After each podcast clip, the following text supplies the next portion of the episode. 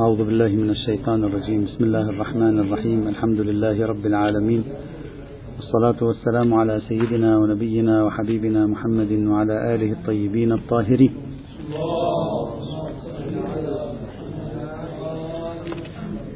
قبل أن ننتقل من القسم من الدليل القرآني في موضوع من تؤخذ منه الجزية إلى الروايات الشريفة لا بأس أو من الضروري التوقف عند نظرية الشيخ محمد مهدي شمس الدين في موضوع الجزية في ضوء النصوص القرآنية.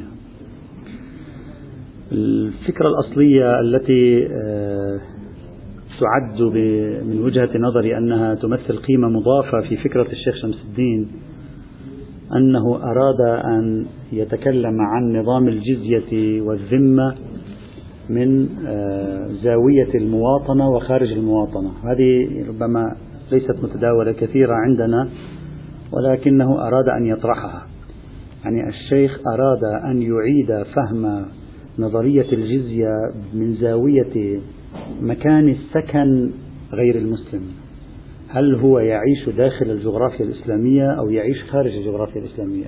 نحن حتى الآن عندما نقول الجزية فماذا تتصور أن هذا غير المسلم يعيش أين؟ يعيش داخل البلاد المسلمة صحيح؟ هذا أهل الكتاب يعيش في بلاد المسلمين وتجري عليه أحكام المسلمين الشيخ شمس الدين الآن يريد أن يطرح موضوع الجزية بطريقة مختلفة تماما يريد أن يقول الجزية وأحكام العلاقة مع الكافر تختلف بينما إذا كان هو داخل جغرافيا بلادنا المسلمة وخارج جغرافيا بلادنا المسلمة يعني يريد أن يتعامل مع الموضوع بمفهوم المواطنة بالمعنى الحديث سنطرح أولا فكرته وطريقة استدلاله على هذه الفكرة ثم بعد ذلك نسجل سلسلة من الملاحظات عليها.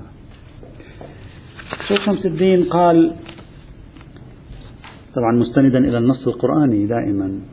قال الكفار على حالتين أساسيتين.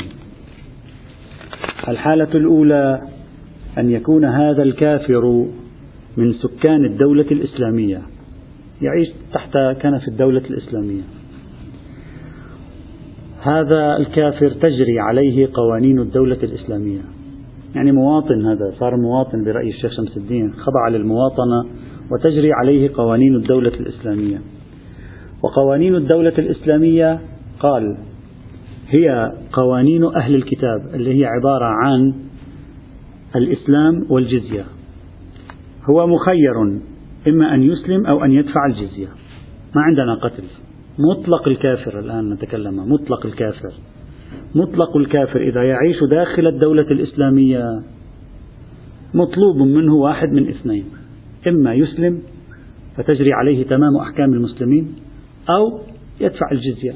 وبالتالي تلحقه القوانين الشرعية التي آه، نطبقها على أهل الذمة وأمثالهم. الآن سنقول. قال إذا يخرج خرج عن الموضوع. نقول إذا هو موجود في الداخل. قال فإذا هذا الكافر الذي يعيش داخل الدولة الإسلامية تمرد على الدولة الإسلامية. حصل تمرد من قبله. مثل بعض الأماكن اللي ممكن تكون على أطراف الدولة الإسلامية وربما تكون أغلبها مثلا مسيحيين.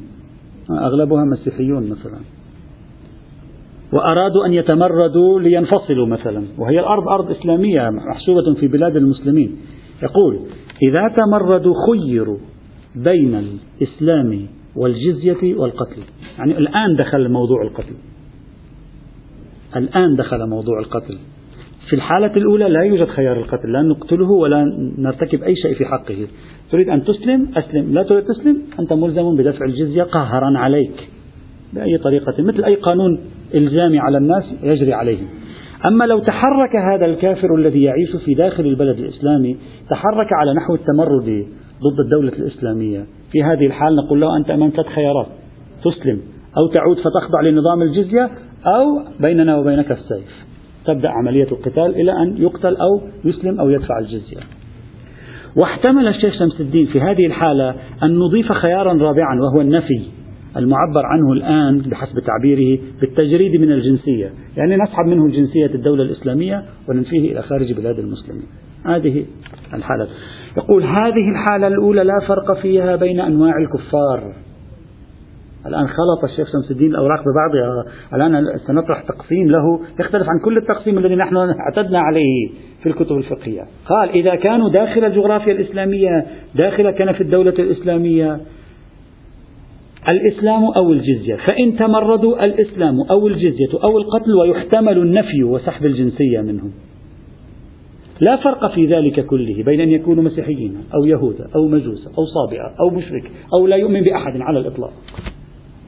هذه القاعدة الأولى في الذين يستوطنون بلاد المسلمين. الآن القاعدة الثانية أو الوجه الثاني في طرح الشيخ شمس الدين لموضوع الجزية. الذين يعيشون خارج الجغرافيا الإسلامية. كيف يصنف الشيخ الموقف منهم في ضوء نظام الجزية؟ يقول إذا كان الكفار من رعايا دولة أخرى وليسوا من رعايا الدولة الإسلامية ففي هذه الحال توجد حالتين. إما أن يعتدوا على بلاد المسلمين أو لا يعتدوا على بلاد المسلمين. حالة من اثنين إما موقفهم عدواني علينا أو موقفهم ليس بعدواني في حقنا إطلاقا أصلا لا شأن لنا بهم ولا شأن لهم بنا. ماشي. قال الحالة الأولى إذا كانت هناك حرب بيننا وبينهم يعني في حالة عدوانية من قبلهم ونحن نحاربهم لأن الشيخ شمس الدين لا يؤمن بالجهاد الابتدائي. عندما يقول حرب يعني حرب دفاعية لأنه هو من الذين ينكرون الجهاد الابتدائي كما قلنا سابقا. قال إذا كانت بيننا وبينهم حرب توجد حالتان. شوي, شوي تحتاج إلى خارطة يعني. إما داخل الدولة أعطينا حكمه. إما خارج الدولة. خارج الدولة إما حرب بيننا وبينهم أو لا يوجد حرب. إذا حرب بيننا وبينهم توجد حالتان. أن يكون من أهل الكتاب أن يكون مشركا. نأتي الحالة الأولى. إذا كانوا من أهل الكتاب فحكمهم هو ما ذكرته آية الجزية. يعني التخيير بين الجزية والقتال والإسلام. آه هذا هو التغيير. هذا هو التغيير الذي أحدثه الشيخ شمس الدين. مضمون فكرته أحدث تحدث هذا التغيير. الجزية لم تعد على صلة بمفهوم الذمة بمفهوم المواطن. الجزية يقول شمس الدين نعم أنا أحاربه. مثلا اعتدت دولة علي. نحن الآن ببلاد المسلمين لنفرض أننا دولة واحدة إن شاء الله. واعتدى علينا مثلا من طرف روسيا مثلا أو من طرف آه، مثلا الهند والصين اعتدوا على بلاد المسلمين. ماذا يفعل المسلمون؟ ليس من الضروري نحن نهجم عليهم نأخذ أراضيهم. من قال لك ذلك؟ يقول نحن نهجم عليهم حتى نذلهم نهزمهم في الحرب ونفرض عليهم جزية. ألم تفعل ذلك الدول المنتصرة في الحرب العالمية الثانية مع ألمانيا ومع اليابان؟ هذه الجزية. ما تأخذه من ألمانيا هو الجزية. إذا صح التعبير. ثم يسمونه تعويضات حرب. شيخ الزي يسمونه جزية. هذا هو. فليست الجزية هذه التحول المهم عند الشيخ شمس الدين.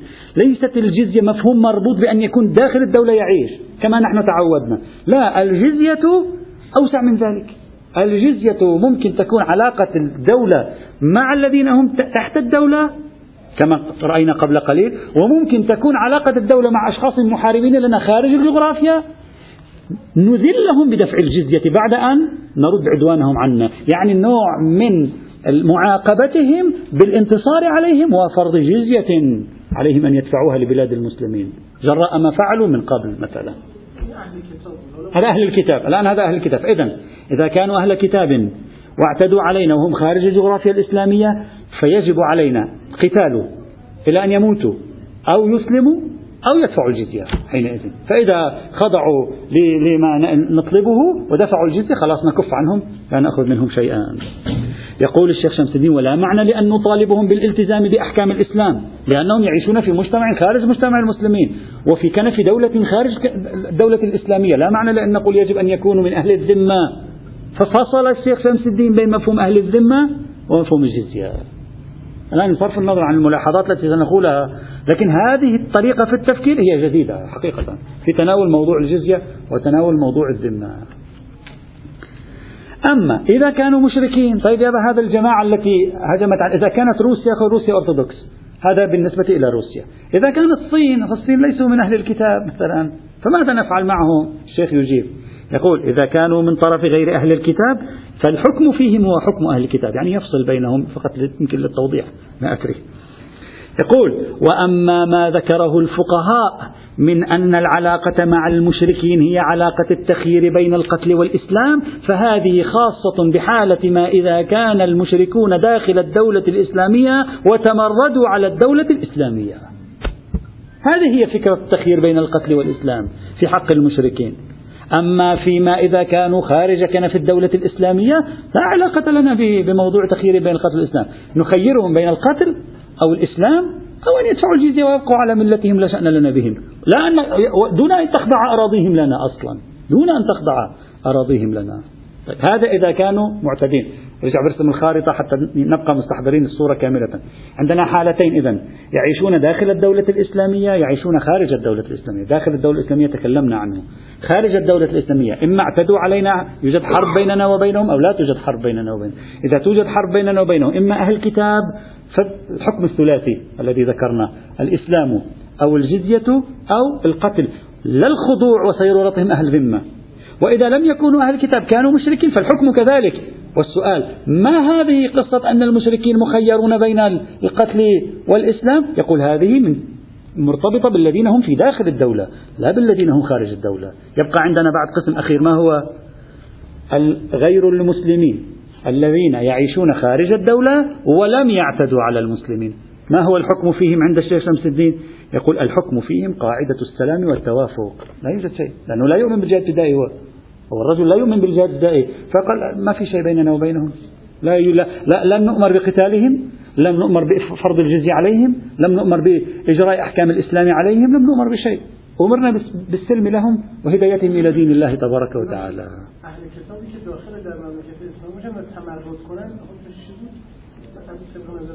الشيخ. شمس الدين آه، آه، يخيرون إن تمردوا خيروا بين الإسلام والجزية والقتل. قلنا لا فرق في الحالة الأولى. الإسلام والجزية. لا فرق في ذلك بين أهل الكتاب وغيرهم. قلنا في الحالة الأولى لا فرق بين أهل الكتاب وغيرهم. إذا كانوا داخل الدولة إن لم يتمردوا ألزموا بالإسلام أو الجزية. إن تمردوا ألزموا بالإسلام أو الجزية أو القتل. لا فرق في ذلك بين مشرك وغير مشرك. واحتمل الشيخ إضافة النفي. هذا حاصل نظرية الشيخ شمس الدين. يعني تصوير النظرية أقصد يعني. حاصل تصوير النظرية إلا أن السؤال ما الذي دفع الشيخ شمس الدين؟ الآن هنا الاستدلال هو المهم. ما الذي دفع الشيخ شمس الدين لتمييز حكم المشركين بين حالة كونهم داخل الدولة وخارج الدولة؟ هو قال داخل الدولة الإسلامية إن حاربونا فالإسلام أو القتل. خارج الدولة الإسلامية إن حاربونا حسب عبارته فالإسلام أو القتل أو الجزية. فصل بين المشركين. الآن إذا تراجع الذي كتبته هكذا. إن كان المشركون المشركون داخل الدولة الإسلامية وحاربونا فليس أمامهم إلا القتل أو الإسلام. هكذا أخيرا الآن هكذا قال. وأما إذا كانوا خارج الدولة الإسلامية وحاربونا فالقتل أو الإسلام أو دفع الجزية. ما الفلسفة؟ يعني من أين أتى بهذه الخلطة؟ هذه الخلطة التي خلطها الشيخ شمس الدين الآن هذه التركيبة التي طرحها الشيخ شمس الدين من أين جاءت؟ يعني كيف استطاع أن يستنطق النصوص؟ قال الآيات القرآنية على أربع مجموعات. وفي ضوء فهمه لهذه المجموعات الأربع بطريقة جديدة قال أخرج بهذا الاستنتاج. لنرى ما هي المجموعات ولنرى هل وفق الشيخ شمس الدين في الطرح الذي طرحه أو لا. المجموعة الأولى أو الطائفة الأولى. آيات سورة البقرة. الآن عندما أشرح كل طائفة خذ, مع خذ بعين الاعتبار ظروف النزول أيضا لا أنسى نشرحها قال آيات سورة البقرة تبين حكم المشركين الذين سبق لهم أن اعتدوا على المسلمين وأخرجوهم من ديارهم عندما كانوا في مكة. هذا متى كان؟ قبل ولادة الدولة الإسلامية. يعني الشيخ الشيخ شمس الدين يتكلم عن أحكام شرعية متصلة بالقتال والحرب والعلاقة مع الطرف الآخر قبل نشوء الدولة الإسلامية. أنت ستسأل سؤال كيف هذا؟ سنتوقف عند هذا الموضوع قليلا. كيف جماعة من المشركين مشركين لا أهل الكتاب قاتلونا؟ ما في دولة إسلامية. لما قاتلونا ما في دولة إسلامية. خرجونا من ديارنا حاربونا اعتدوا علينا إلى آخره هناك عدوان منهم ضدنا ولا توجد دولة إسلامية الآن. هذا الآن لا يوجد فضاء مفهوم دولة إسلامية. قال مثل قوله تبارك وتعالى في الآية 190 إلى 193 من سورة البقرة. بسم الله الرحمن الرحيم. وقاتلوا في سبيل الله الذين يقاتلونكم. ولا تعتدوا. إن الله لا يحب المعتدين. واقتلوهم حيث ثقفتموهم. وأخرجوهم من حيث أخرجوكم. هذا تدل على أنهم كانوا قد أخرجوكم من حيث كنتم قبل أن تنشأ الدولة الإسلامية. والفتنة أشد من القتل. إلى أن قال فإن انتهوا فلا عدوان إلا على الظالمين. ماذا يفهم منها الشيخ هذه؟ يقول هذه الآيات تأمر بقتال المشركين الذين قاتلوا المسلمين قبل نشوء الدولة الإسلامية.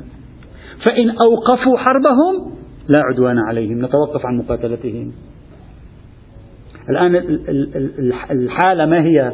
ما تصور معي أنت شيخنا الآن. ما في دولة إسلامية وفي عدوان من طرف آخر. يعني هذه الفكرة أنت الآن متعود أنه في دولة إسلامية وفي مجتمع إسلامي للآن بعد ما في مجتمع إسلامي.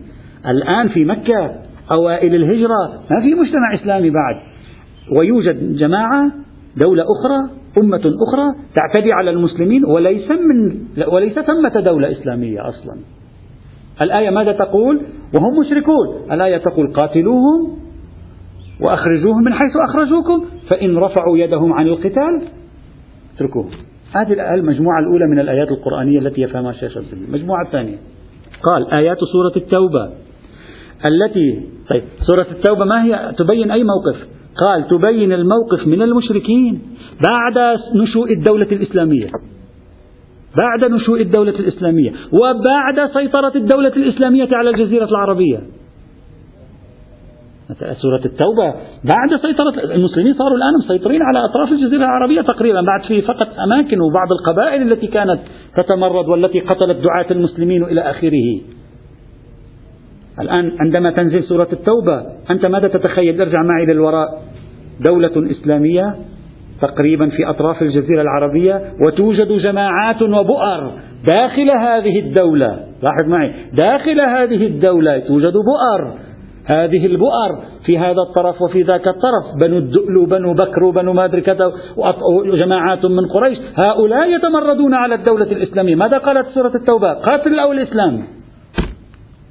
إذا متى قالت القتل أو الإسلام؟ قالت القتل أو الإسلام في حق المشركين الذين تمردوا على الدولة الإسلامية. هذا القتل أو الإسلام. بينما في المجموعة الأولى التي قالت قاتلوهم فإن توقفوا عن القتل فاتركوهم كان في ظل عدم وجود دولة إسلامية. هكذا. التفاتة الشيخ شمس الدين في هذا الموضوع. وهي التفاتة جديدة الآن بصرف النظر عن النقد. التفاتات جديدة الآن يريد أن يضع الآيات في أي ظرف في ظل وجود الدولة في ظل تحقق الاجتماع السياسي. هذا بالنسبة إليه مهم جدا. الطائفة الثالثة آيات سورة النساء. صار عندنا آيات سورة البقرة آيات سورة التوبة الآن آيات سورة النساء. الآن أنا ما ذكرت الآية الآيات الأولى يعني الآيات العشرة ثلاثة عشر الأولى. مثلا فإذا انسلخ الأشهر الحرم فاقتلوا المشركين حيث وجدتموهم إلى أن يقول فإن تابوا وأقاموا الصلاة. من هم هؤلاء المشركين؟ هؤلاء المتمردون على الدولة. من هم أولئك المشركين الذين كانت تتكلم عنهم سورة البقرة؟ أولئك الذين كانوا ما في دولة إسلامية يعتدون من الخارج. ما في دولة إسلامية. مش أنت مسيطر وهم عم يتمردوا عليك. أنت الضعيف وهم عمال يعني يؤذوك. المشهد السياسي مختلف تماما المشهد السياسي والتاريخي. أراد الشيخ أن يستنبط من تنوع المشاهد هذه مواقف مختلفة. طائفة الثالثة آيات سورة النساء التي تبين قال الشيخ شمس الدين حكم المشركين خارج سلطان الدولة الإسلامية. آيات سورة البقرة حكم المشركين حيث لا دولة. آيات سورة التوبة حكم المشركين داخل الدولة الإسلامية يتمردون عليها. آيات سورة النساء حكم المشركين. يوجد دولة إسلامية لكنهم خارج الدولة الإسلامية. حقيقة يعني واحد يحتاج إلى يعني واحد يخرج من الصندوق يطلع خارج الصندوق حتى يستطيع يلتفت إلى هذه المقاربة الجديدة التي طرحها الشيخ. لأن الآن ما تجي في بالك هذه المقاربة. نوع الآيات ثلاث مجموعات إلى الآن. مجموعة لا دولة.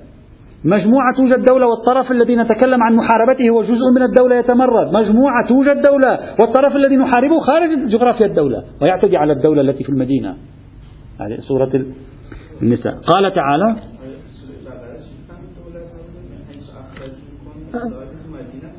الآن سنتوقف عنده هو فهم من هذه الآيات ما قبل نشوء الدولة. الآن سنتكلم سأتوقف عند هذه الفكرة. هل الهجرة تساوي نشوء الدولة الإسلامية؟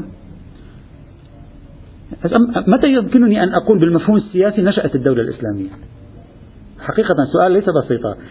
وجهة نظر قائمة لعل الشيخ يؤمن بوجهة النظر هذه أن الدولة الإسلامية في الحقيقة نشأت بعد معركة بدر. الآن بعد قليل إذا وصلنا اليوم سوف أشرح لماذا بعضهم يقول قبل معركة بدر لا توجد دولة إسلامية. المسلمون فئة في مدينة فقط. المسلمون فئة في المدينة ليس لهم السلطة. اليهود لهم وجود مشركين أيضا كانوا موجودين في كان لهم وجود. ليس للمسلمين أصلا. نعم كانوا ملتجئين في المدينة لكن بعد معركة بدر قوي المسلمون. ظهر النفاق. الأطراف الأخرى شعرت بأنها صارت أضعف في المدينة. ظهر مفهوم الدولة الإسلامية. هذه مهم جدا تحليل. ويبدو لي أن الشيخ شمس الدين يفترض أن الدولة الإسلامية تبلورت حتى بعد معركة بدر بأكثر من ذلك. يعني يفترض وجود فترة تبلورت فيها الهجرة استقر المسلمون في المدينة شيئا فشيئا صار شيء اسمه النبي هو حاكم المدينة. ليس من أول يوم كان النبي حاكم المدينة أبدا. نعم.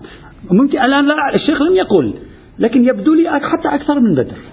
أكثر من بدر الشيخ يتكلم. يعني ممكن يمكن مثلا بعد بني النضير أكثر ربما بني النضير أكثر يعني قبل بني قريظة بني النضير أخرجهم لم يعد يوجد مشرك في المدينة. إخراج بني النضير خلاص اليهود الذين كانوا في المدينة انتهى وضعهم. صاروا كلهم أذلاء خاضعين. نعم تبلورت الدولة. هذا جدا مفهوم لطيف. في متى تبلورت الدولة المفهوم السياسي في المدينة المنورة؟ هذه الطائفة الثالثة طيب كيف شيخنا عرفت هذه الطائفة؟ قال خارج الدولة هؤلاء إذا سالموا ولم يحاربوا نتركهم. إذا حاربوا نقاتلهم. كيف؟ قال فما لكم في المنافقين فئتين؟ والله أركسهم بما كسبوا. أتريدون أن تهدوا من أضل الله؟ ومن يضلل الله فلن تجد له سبيلا. ودوا لو تكفرون كما كفروا. من هم هؤلاء؟ الكفار الذين هم خارج الدولة الإسلامية. فتكونون سواء. فلا تتخذوا منهم أولياء حتى يهاجروا في سبيل الله يعني حتى يسلموا حتى يأتوا إلى الدولة الإسلامية يصبحوا من منها. فإن تولوا إذا ما جاءوا أسلموا وجاءوا إلى الدولة الإسلامية يهاجرون يعني يسلموا ويأتوا إلى الدولة.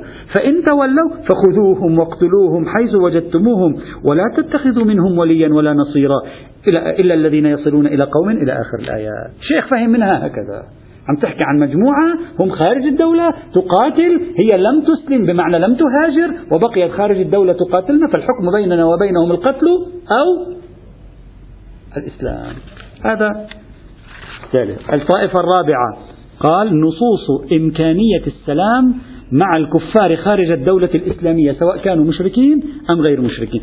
المجموعات السابقة كلها في المشركين بحسب رأي الشيخ شمس الدين. هذه المجموعة أعم من المشرك وغير المشرك. قال مجموعة من النصوص تقول يمكن أن نجري سلاما بيننا وبين من هم خارج الدولة الإسلامية سواء كانوا مشركين أو أهل كتاب. قال تعالى وإما تخافن من قوم خيانة فانبذ إليهم على سواء إن الله لا يحب الخائنين كما جاء في سورة الأنفال الآية 58 شو علاقة هذه الآية بموضوعنا؟ الشيخ هكذا قال. قال هذه الآية وإما تخافن من قوم خيانة تتكلم عن حكم ترتب الخيانة. يعني إذا صار في خيانة ما الحكم؟ ما معنى ذلك؟ معناها في عقد سلم. يعني يوجد سلام بينك وبينهم. يعني في قوم خارج الدولة الإسلامية إذا خفت منهم خيانة فقاتلهم. يعني إذا ما خفت منهم خيانة يعني ما تقاتلهم. يعني إن قاتلوك فقاتلهم. وإن ما قاتلوك فالمفترض أن العقد هو الصحيح لأن الخيانة هي خيانة العقد فإذا يجري فيهم عقد السلام. فإذا فهم الشيخ شمس الدين منها أنها تعني القوم الذين في الخارج يمكن أن نجري معهم عقدا بمقتضى إطلاقها فإن خرقوا العقود أجرينا الحرب معهم. هذا تصوير الشيخ. أو مثلا في قوله تعالى يقول فإن حاجوك فقل أسلمت وجهي لله ومن اتبعني. وقل للذين أوتوا الكتاب والأميين أي المشركين يعني أأسلمتم؟ فإن أسلموا فقد اهتدوا وإن تولوا فإنما عليك البلاغ. يعني الأصل هو أصالة السلم والدعوة إلى الإسلام. إذا ما حاربوا الأصل هو السلم. إذا حاربوا نقاتلهم. بهذه المجموعات الأربعة التي ضمها الشيخ شمس الدين إلى آية الجزية. آية الجزية خليها موجودة ضمها إلى آية الجزية يستخرج الشيخ شمس الدين ذلك التصور الذي طرحه بعد الاعتقاد بأنه ما في نسخ في آية الجهاد. هو يقول يقول إذا قلنا بوجود نسخ في آيات الجهاد كل هذه النظرية تصبح هباء منثورا لأنه تتغير الخارطة كلها كما ذكرنا ذلك سابقا في بداية العام. هذه خلاصة موجزة مختصرة. الشيخ طرحها عنده الشيخ كتاب تقريبا 500 صفحة آه، في فقه الجهاد تحت عنوان جهاد الأمة. جهاد الأمة من صفحة 394 إلى صفحة 402 تحدث فيه عن وجهة نظره في هذا الموضوع. كتاب جهاد الأمة تقريبا 500 600 صفحة. هو تقرير درس الخارج له. عن تقرير دروس الخارج له طبعت في كتاب جهاد الأمة.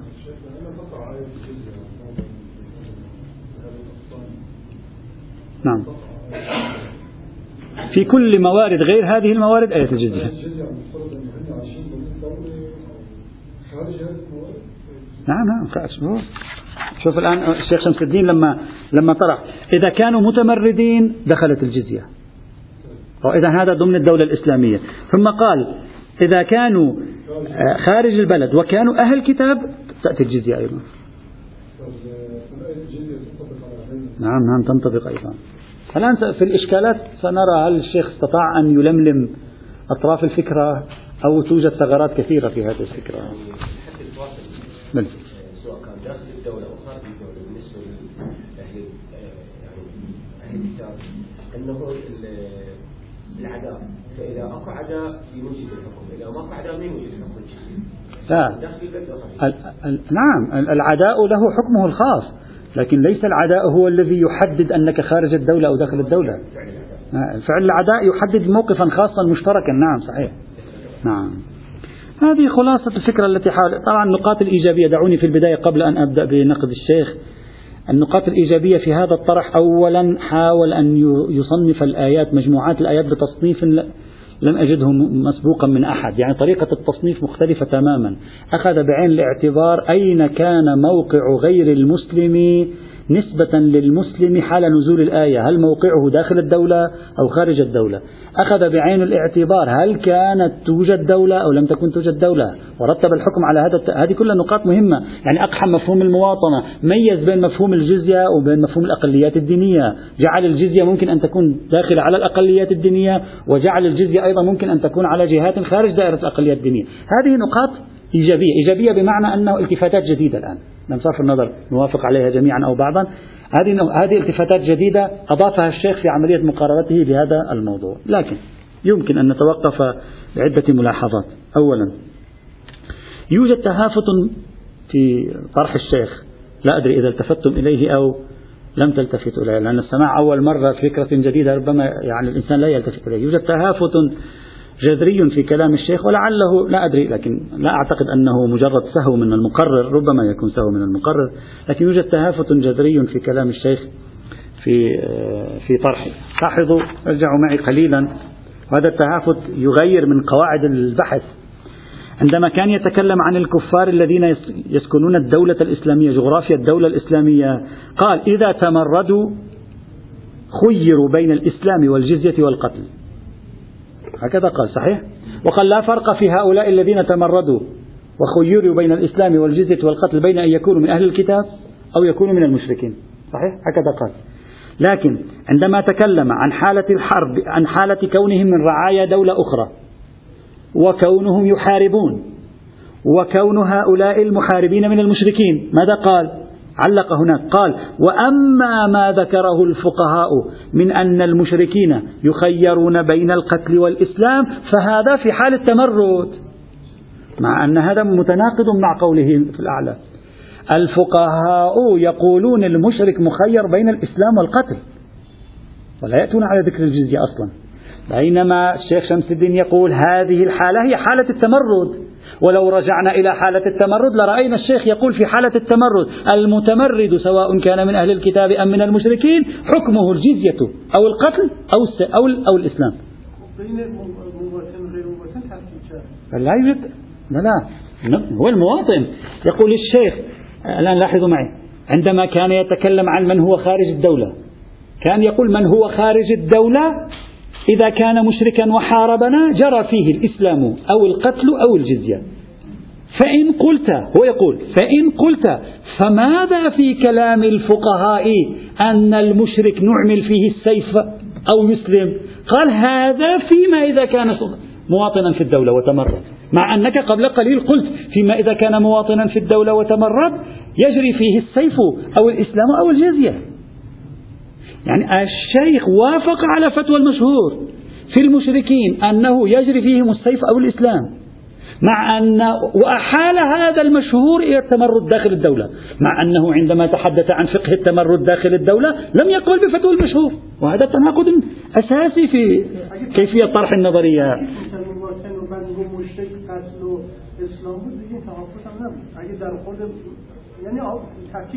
نعم نعم. يعني نعم يعني عمليا أنت لو تراجع الآن الآن لأنه يمكن الصورة لو نرسمها أفضل. لو تراجع كلام الشيخ الشيخ عنده المتمرد على الدولة الإسلامية. ومن كان يحارب الدولة من الخارج سواء كان مسلم آه، عفوا آه، آه، أهل كتاب أو مشرك فحكمه ثلاثة. يعني هذا الحكم الثلاثي إذا الآن لاحظت نظرية الشيخ يجري في المتمردين مطلقا. ويجري في أهل الكتاب لو حاربوا من خارج الدولة ويجري في المشركين لو حاربوا من خارج الدولة. فكيف يقول الشيخ؟ أنا أوافق على نظرية التخيير بين الإسلام والقتل التي جرى عليها مشهور الفقهاء وأجريها في باب التمرد. مع أنك قبل قليل قبل صفحتين في باب التمرد قلت لا تجري نظرية المشهور. أضفت إليها الجزية. وإضافة الجزية معناتها نظرية المشهور باطلة. نعم في حالة تمرد المشرك أو أهل الكتاب. يعني الآن أنا لو كنت كتبت لها على اللوح يمكن كان ربما كان أسهل لا أدري إذا تتضح ربما كان أسهل في رسم الخارطة. وبالتالي هذا تهافت أساسي في بيان الشيخ لفكرته ما بين من هو في كنف الدولة ومن هو خارج الدولة. هذه ملاحظة لا بأس أن نضعها في رقبة المقرر. لكن هي ليست في رقبته لأنه كما سنرى بعد قليل الشيخ يبدو كان هو ما التفت إلى ما قال قبل قليل. لكن لا بأس كما هي العادة هذا المقرر المسكين. نقول لعله من سهو المقرر مثلا هذه ملاحظة لا أريد أن أقف كثيرا عندها. دعني أقول ملاحظة فنية. لا نريد أن نتوقف كثيرا عندها. هذا أولا ثانيا علل الشيخ شمس الدين قتل المشركين الذين هم من رعايا الدولة الإسلامية. حال تمردهم ماذا قال؟ قال لأن هؤلاء عدم إسلامهم تعبير آخر عن مواصلتهم التمرد ضد النظام. متى قال هذا الكلام؟ الآن لاحظ معي. هذا الكلام لم يقله في البداية قاله في القسم الأخير. قال قال الفقهاء لاحظ معي. قال الفقهاء الحكم في المشرك أن يخير بين الإسلام والقتل. قلنا شيخ قلنا صحيح. وهذا أين عندما يتمردون على الدولة الإسلامية.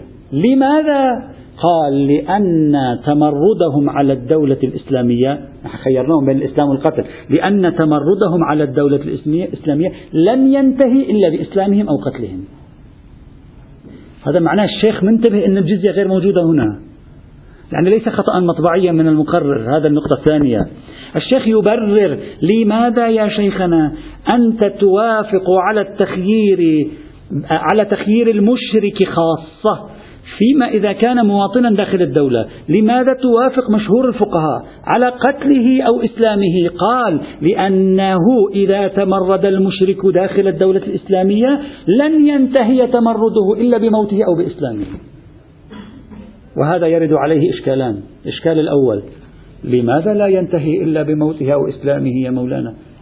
لماذا يعني لا ينتهي؟ وينتهي بإخضاعه بسجنه بكسر شوكته. وكثير من حركات التمرد والانفصال تظهر في دول العالم وتهزم ويكسرونها دون أن نعلن إعدام جميع الرجال أو أمرهم بالإسلام. لم نفهم لماذا الشيخ قهر الموضوع يعني فرض على الموضوع هكذا أن هؤلاء لا خير أمامنا إلا هذين الاثنين لأنهم لن ينتهوا إلا إذا قتلناهم. هذا لم نفهمه. ما الوجه فيه؟ ثم ما الفرق في هذه النقطة بين أهل الكتاب هذا أولا ثانيا ما الفرق في هذه النقطة بين أهل الكتاب والمشركين؟ يعني لماذا المشركون إذا تمردوا هؤلاء لن يتوقفوا عن تمردهم إلا أن يسلموا أو يقتلوا؟ أما أهل الكتاب إذا تمردوا فممكن أن يتوقف التمرد إما أن يقتلوا أو يسلموا أو يدفعوا الجزية أصلا لا نفهم. يعني في خاصية بأهل الكتاب تجعلهم يوقفوا التمرد يعني لا نفهم. فلا يبدو التبرير الذي قدمه الشيخ. لفصل موضوع المشركين المتمردين عن موضوع أهل الكتاب ليوافق المشهور في فتواهم لا يبدو التعليل أصلا. واضحا في فيما ذكره. هذا ثانيا. أي نصوص؟ هو حللها ووصل إلى هذه نتائج النصوص. الآن نحن نحاكمه على النتائج.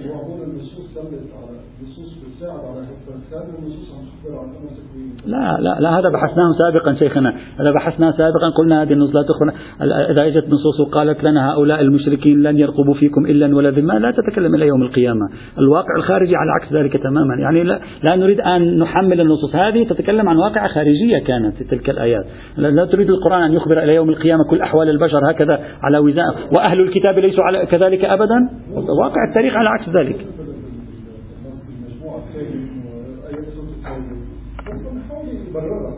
الآن سنتوصل إلى آيات سورة التوبة ولكن قلنا الآن إذا كان هذا قصدك الآن آيات سورة التوبة سنتكلم عندها إذا كان هذا قصدكم.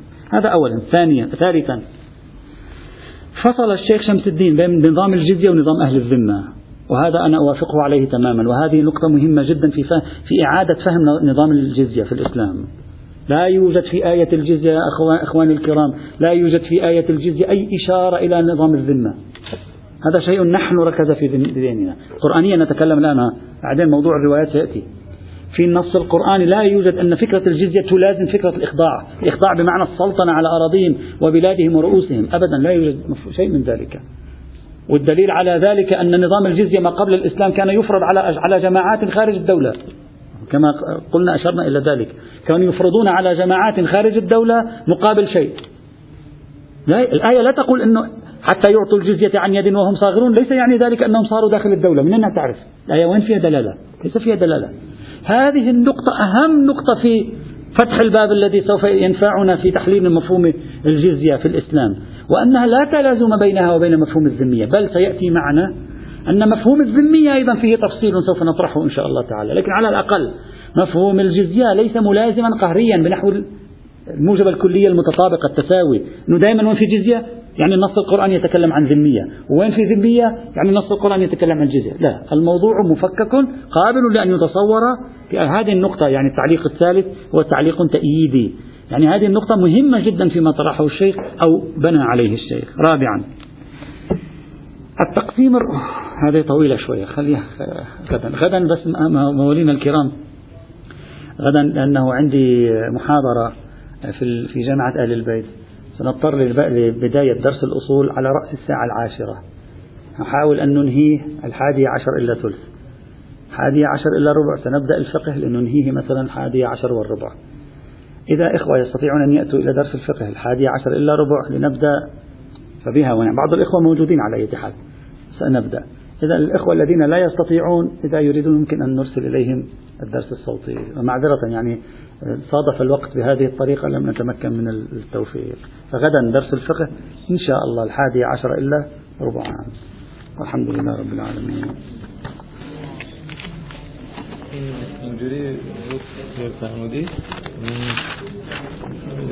تحت حكومة إسلامية.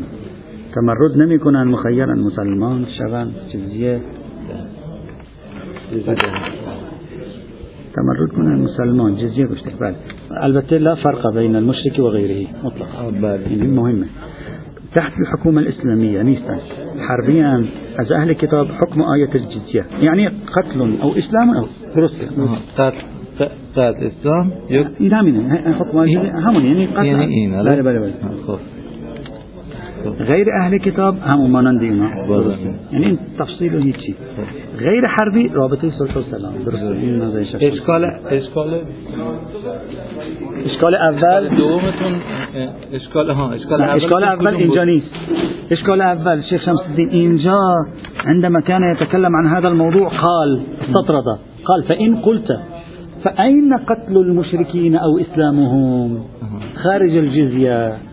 هو سأل أشكل على نفسه. فماذا رأيك برأي الفقهاء الذين يقولون؟ قال هذا صحيح لكنه في حال التمرد. مع أنه في حال التمرد لا يقبل بالجزية يؤمن بالجزية. وهذا التناقض الذي وقع فيه وليس فقط تناقض عاد وذكر تبريرا له. قال لأنهم إن لم يقتلوا سيتوصلون التمرد. وهذا الذي ذكرناه نحن ثانيا. لتهافت نظرية. الشيخ